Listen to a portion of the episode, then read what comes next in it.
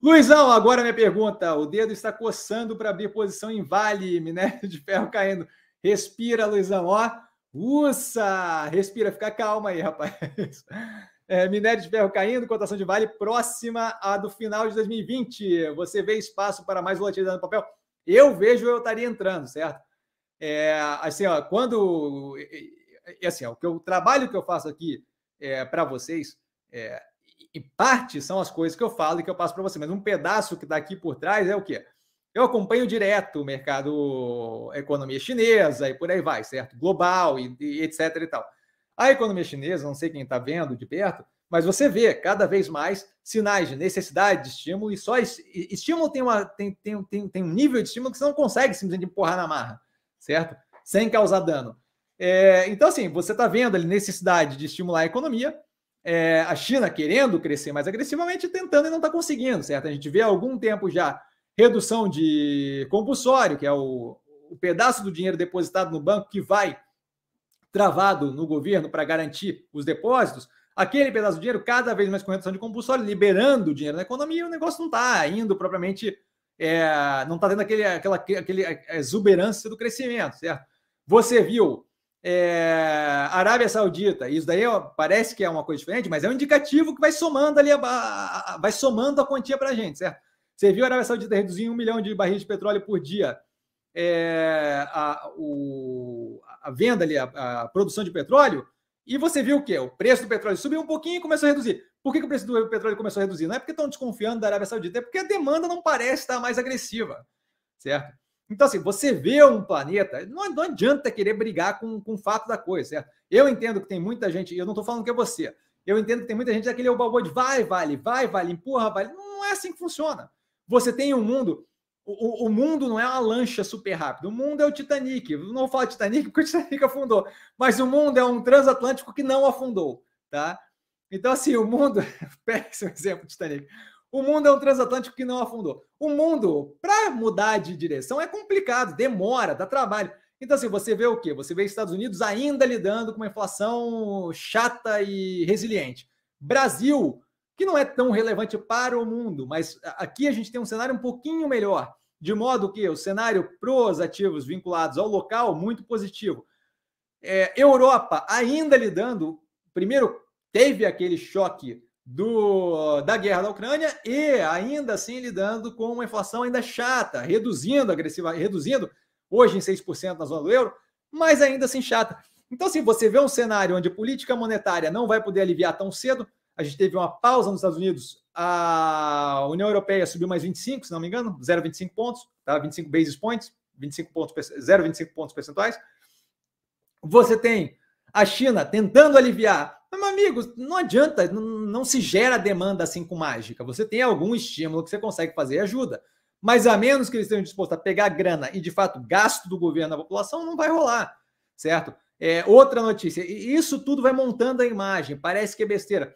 Mas na China, você teve uma conversa aí recente do, do governo chinês, uma conversa, é, um, uma, um indicativo de, olha, bons modos ou a gente vai ter que tomar uma atitude. De o quê? Dos banqueiros lá, investment banker, aí vai que é uma galera que costuma esbanjar para segurar a esbanjação, porque a população está meio incomodada com o negócio todo de eles terem muito e a população tem muita coisa. Isso daí eu tenho que ir para a galera que tem grana e falar: olha, vamos parar de esbanjar, vamos mais humildade aí na coisa, esconde relógio, guarda joia e tal, porque o negócio está começando a ficar muito discrepante.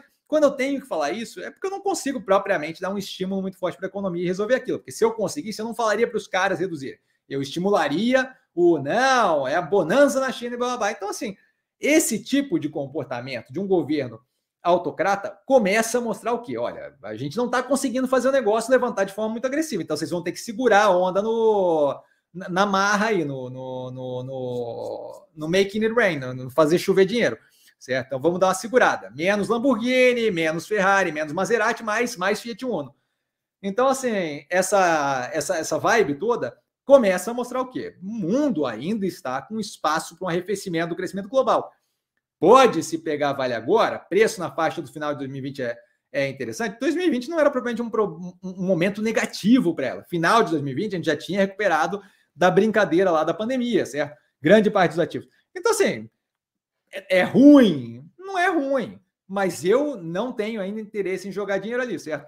É, a gente, eu estou com caixa apertado ainda. Hoje abriu soja, abriu soja, pô, soja 3 positivo, voltado ao mercado interno, agro bombando e maravilha, certo? É, vale vinculado ao mercado internacional. Hoje a gente teve mais um sinal de arrefecimento do preço. O minério não caiu porque arrefeceu o preço do aço. O preço do aço caiu porque tem um arrefecimento global que vai afetar a cadeia como um todo, o negócio como um todo. Eu não entendo como é que a galera não consegue ver isso. Não é você. A galera que eu digo mercado. Pô, é, quase que eu falo um palavrão aqui. Meu amigo, você, você observa consistentemente. Eu não entendo como é que é, a galera da análise, casa de análise, não fala essas coisas. Banco não fala essas coisas. Claramente o negócio indo para aperto contínuo, ainda tenho que apertar na economia. Até ontem estava falando que era depressão, recessão e o caramba, agora mudou magicamente. Ah, me parece a ideia de, de, de querer. Wishful thinking, é o pensamento com desejo de ah, vai dar certo, mas não funciona assim. A gente tem uma trajetória ainda para se seguir de segurar a economia ou a inflação não arrefece. A inflação a gente não quer que descontrole. A gente, que eu digo o planeta como um todo, não quer que descontrole. A Alemanha, a Alemanha, a Europa como um todo ainda tem um trabalho, a zona do euro ainda tem um trabalho para fazer com relação a isso. A gente ainda tem uma guerra na Ucrânia, certo? Então, assim, não vejo, é, vejo espaço ainda para arrefecimento. Daqui a pouco vai começar a sobrar caixa. Daqui a pouco, sangrando o Banco do Brasil e mais umas operações que vão começar a maturar, vai começar a sobrar caixa. Aí a gente começa a pensar, eu, por enquanto, não toco ali, certo? Mais do que isso, que é outro jeito de pensar, tá? Talvez esteja me estendendo aqui, mas outro jeito de pensar. Se você pensa, vou alocar agora, porque eu posso perder a subida, quanto você acha que vai ter de subida a hora que começar a mostrar que vai parar de arrefecer economicamente? Você acha que vai virar magicamente do positivo, a gente vai estourar que nem um foguete? Não, não é, não é criptomoeda isso daqui, certo? Então, então, assim, eu acho que esse medo do mundo arrefecendo o crescimento, magicamente começar a crescer 10% por ano, não é realista, certo? Então, mesmo que a gente pegue o negócio um pouquinho na subida, na, na, crescente, ainda é uma crescente muito leve, certo? Versus a pegada agora e ver o mundo arrefecer ainda consideravelmente mais e fazendo crescimento para baixo com um caixa que a gente não tem disponível. Se tivesse sobrando caixa, não teria problema de começar a posição agora. Mas o caixa não está sobrando. Tem um monte de coisa ainda para liquidar e para comprar ainda. Tem um monte de posição para ser montada antes de sobrar caixa e falar: bom, agora vamos para Vales e Minas, Gerdau CSN Mineração, certo? Então, essa é a minha ideia no momento. Espero não ter me alongado aqui, espero ter sido útil ao que eu falei.